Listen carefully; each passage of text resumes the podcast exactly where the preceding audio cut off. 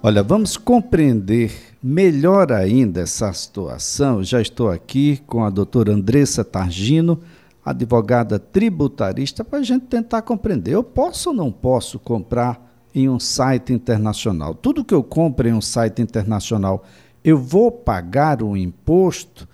É todo mundo mesmo que deve pagar? Minha avó, que está lá na Alemanha, se ela mandar alguma coisa para mim, eu digo, vovó, não manda mais nada não porque vai sair mais caro do que a encomenda. Doutora Andressa Targino, a pressão foi enorme. E é isso mesmo. De, devido à grande pressão popular, né, pela, enfim, pelo fim dessa isenção, é, o Ministério da Fazenda, a pedido do presidente Lula, recuou. E é, agora voltamos com a isenção de 50%. Muita coisa acontece né, em uma semana. A gente teve essa, essa medida anunciada dentro desse arcabouço fiscal que tanto se fala, com uma expectativa de é, arrecadação de 8 bilhões de reais. E aí uma crítica que se faz a esse número é, ora, se você é, tira uma isenção, consequentemente vai haver o aumento nesse valor desse produto.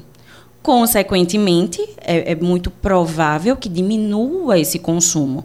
Então, é um número que talvez não seja tão coerente quanto o ministro da Fazenda pretendeu é, é, que fosse.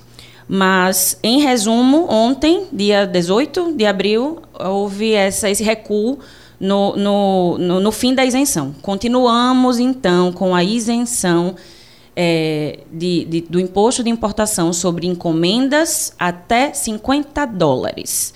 Detalhes, Elias. 50 dólares considerando o valor da mercadoria, o valor do frete e o valor do seguro, se, se houver, tá? E esse valor no dia do, do ingresso dessa mercadoria no país, porque a gente tem o dólar que oscila, né? E outro detalhe, é importante frisar que essa isenção ela só serve para pessoas físicas no exterior, mandando para pessoas físicas no Brasil. Qualquer operação com intuito comercial diferente disso precisa ser tributada. A gente não pode coadunar com a fraude de você está comprando de uma empresa ou até mesmo você tem a, a, a intenção de revender essa mercadoria e gozar dessa isenção. Então a gente tem que separar, né, o joio do trigo aí. Existe a isenção sim, mas de pessoa física mandando para pessoa física. Doutora, então quer dizer que quando eu entro em um desses sites de vendas internacionais, eu vou pagar.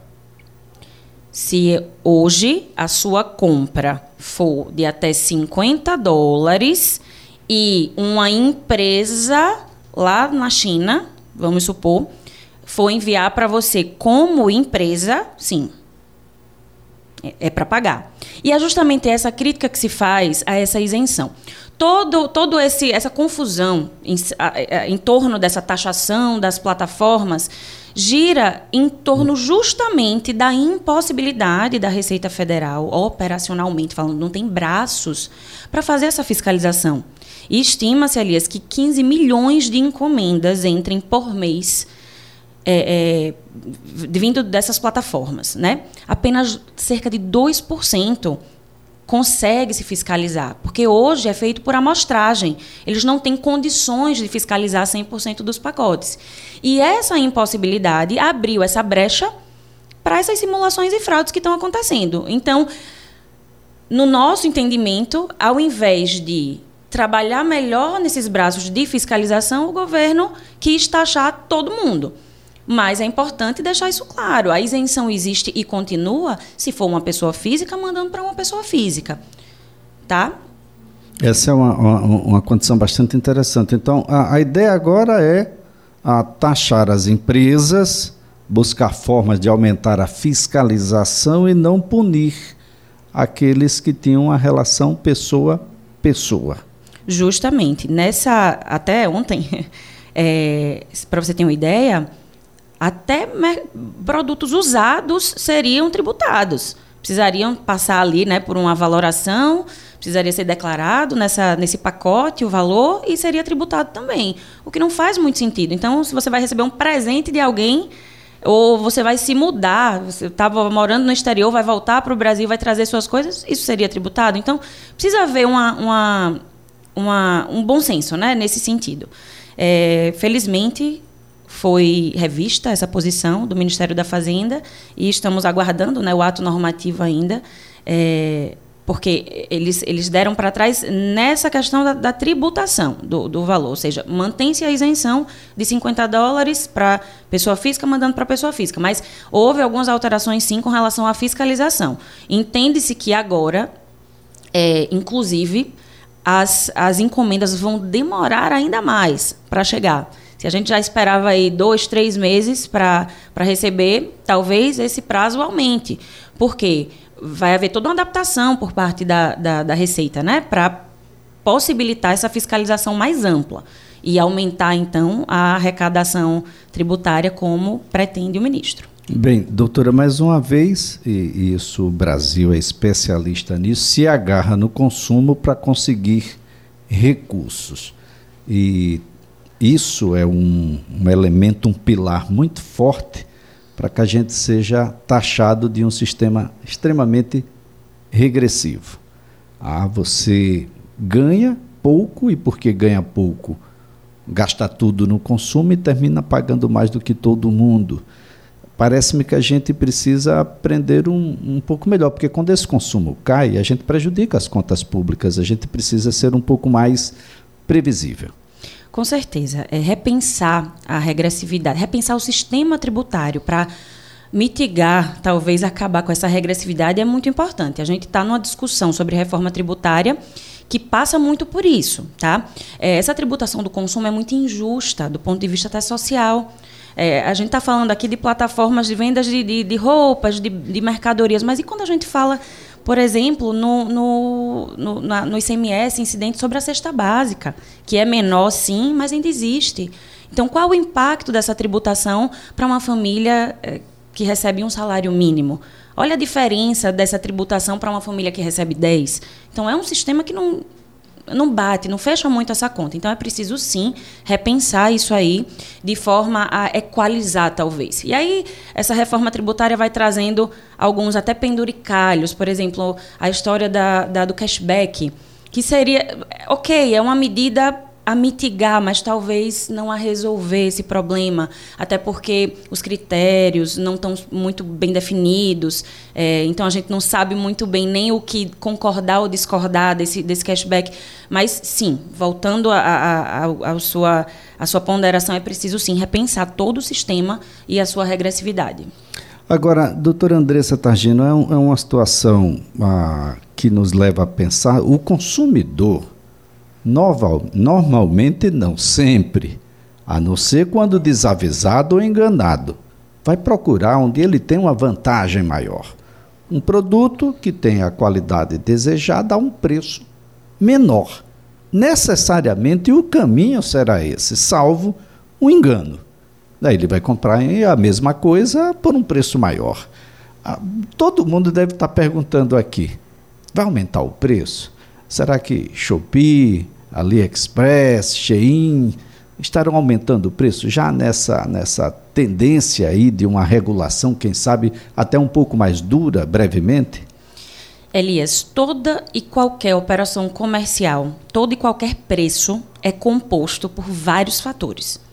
Um dos fatores é, é a, a, a carga tributária, não se pode negar. Então, é, a primeira-dama até é, teve um Twitter polêmico na semana passada falando sobre, gente, mas essa, esse, esse imposto não vai para o consumidor, ele vai para a empresa.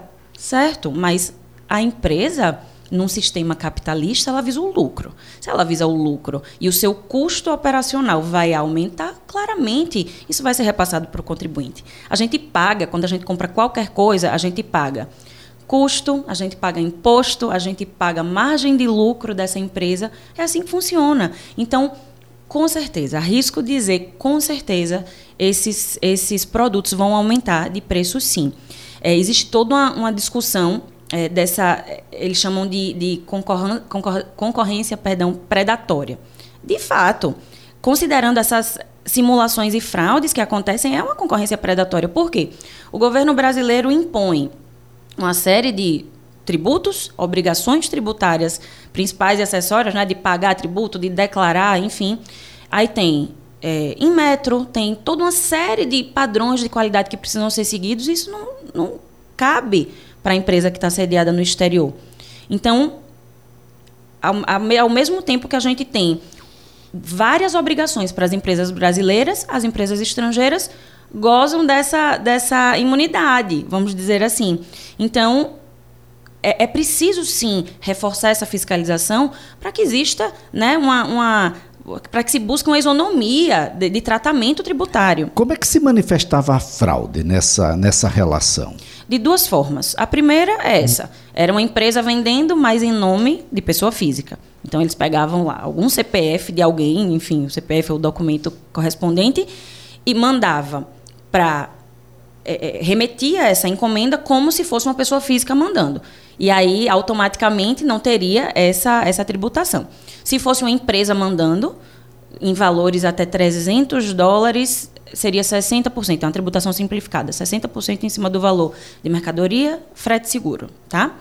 É, aí a primeira fraude é essa, é simular que é uma pessoa física que está mandando. A segunda fraude é a famosa meia nota. Então, você está comprando uma mercadoria que custa 100 dólares e está se declarando lá naquela nota que é, ela custou 50.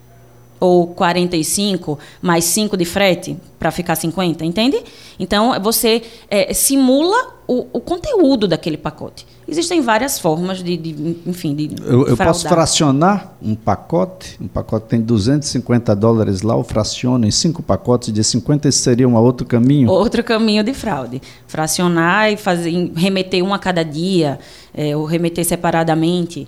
É, enfim, se tiver cunho comercial e a Receita Federal, o que eles dizem é que eles vão começar a, a mapear de forma mais severa os CPFs. Se você tem um CPF que está ali comprando é, é, recorrentemente o mesmo tipo de mercadoria, o mesmo tipo de, de, de fornecedor, mesmo que venha como pessoa física, isso vai configurar um indício de que você está usando para comercializar. Agora, olha, gente, super importante. Você que está no, no comércio, no varejo, está ainda na loja física, ainda não colocou sua loja física ah, no ambiente virtual de relacionamento, de venda, de compra, de prestação de serviços ah, você vai entrar, não tem jeito. Faz pouco tempo, mas o brasileiro é o mais conectado do mundo. E ele perdeu o medo, doutora Andressa, de comprar. Esses sites, no passado, ah, tinham poucas relações comerciais, porque, primeiro, demorava meses para que a coisa chegasse. Segundo, nem sempre o padrão ah, métrico, ergométrico daquilo que era vendido, ele se confundia com a nossa realidade. E aí eles pegaram as métricas todas dos dados que eram revelados através aí das diversas reclamações e aprenderam com isso. Eles estão cada vez mais presentes, mais céleres, mais confiáveis. As pessoas vão buscar. Não me interessa se o produto vem de Marte ele está aqui na minha frente, na palma da mão, num celular, e essa relação vai acontecer. É preciso que as pessoas comecem a compreender da necessidade da regulação, uma regulação ah, futura, mas uma regulação breve, séria, honesta, que seja capaz de entender essa relação e dar um caminho mais, ah, mais humanizado a isso, doutora a gente vai ficar sempre correndo atrás. Se todo mundo paga certo, é natural que todo mundo pague menos. Se existe uma falta por um lado, precisa se compensar de outro, né? O, o, a, o tributo ele é fonte maior do custeio das despesas públicas. A gente não pode simplesmente não pagar toda, toda operação comercial ela precisa ser tributada. 60% não é muito não, doutora? É, a, Isso padrões, até 300 dólares, né, aproximadamente. Veja, é, exatamente. Aí depois a gente tem a incidência de outros tributos. O imposto de importação é 60%, É, mas a partir de 300 dólares, uh, desculpe, 500 dólares, começa a vir outros tributos incidentes. ICMS, dependendo do estado, que vai desembaraçar, enfim, tem uma série de poréns aí. É, mas é alto, é alto. Se você tiver uma noção, na Argentina é, não existe, é, é de 0 a 20% a tributação. No Peru, é, perdão, no Peru é de 0 a 20%. Na Argentina, de 30% para pessoa física a 35% para PJ. E, no caso da Argentina, não tem limite de isenção. No caso do Peru, o limite de isenção é 200 dólares. Então, você vê, a isenção tem um piso maior, mas a tributação é menor. No caso dos Estados Unidos, a isenção é de 800 dólares para pessoa física e 2.500 dólares para pessoa jurídica. A isenção. Então você vê, é, mais uma vez, Brasil liderando aí os rankings de altíssima carga tributária, Altíssima carga tributária e um protecionismo que a gente fica se perguntando por que, é que o nosso produto é tão caro ah, estando aqui, ah, não tendo que se submeter a 60% de, de mais um custo dentro do seu, do seu processo produtivo e de e até mesmo dos relacionamentos de, de comércio, o, o, que é que eles fazem que a gente não faz? É, esse protecionismo, por que é tudo tão caro? Aliás, a Black Friday tem aqui no Brasil ganhou até apelido, né? De, Black de Fraud, né? Black Fraud. a gente sabe então essas coisas que a gente precisa compreender um pouco melhor. Doutora Andressa Tagino, a gente Claro que vai ter um momento aqui que a gente vai falar em arcabouço fiscal, né? Nós vamos marcar direitinho, vamos conversar, uh, vamos ver se a gente acaba essa guerra de ICMS que tem prejudicado muito a todos, empresas que passam décadas sem pagar quase que absolutamente nada, ganhando quase que absolutamente tudo dos estados e quando a relação não é mais possível muda de estado e começa tudo de novo, uma ciranda e ainda assim não consegue suportar um produto que vem do outro lado do mundo, com taxações absurdas, ah, claro, privilegiando sempre o tributo, privilegiando sempre um, um, um empresário que é muito acarinhado aqui, pouco competitivo e punindo você e eu e a todos que vão consumir. Doutor Andrés, é sempre um prazer tê-la aqui, viu? Muito obrigada pelo convite. E me chame para a gente falar sobre arcabouço fiscal, sim, porque é muito pano para manga. É muito pano para manga. Gente, olha, a, o governo recuou, a, recuou, mas lembre-se, a relação é pessoa física, não é, doutora? E nas pessoas jurídicas, você precisa ficar muito atento, né, doutora? Normalmente os sites deixam claro isso ou não?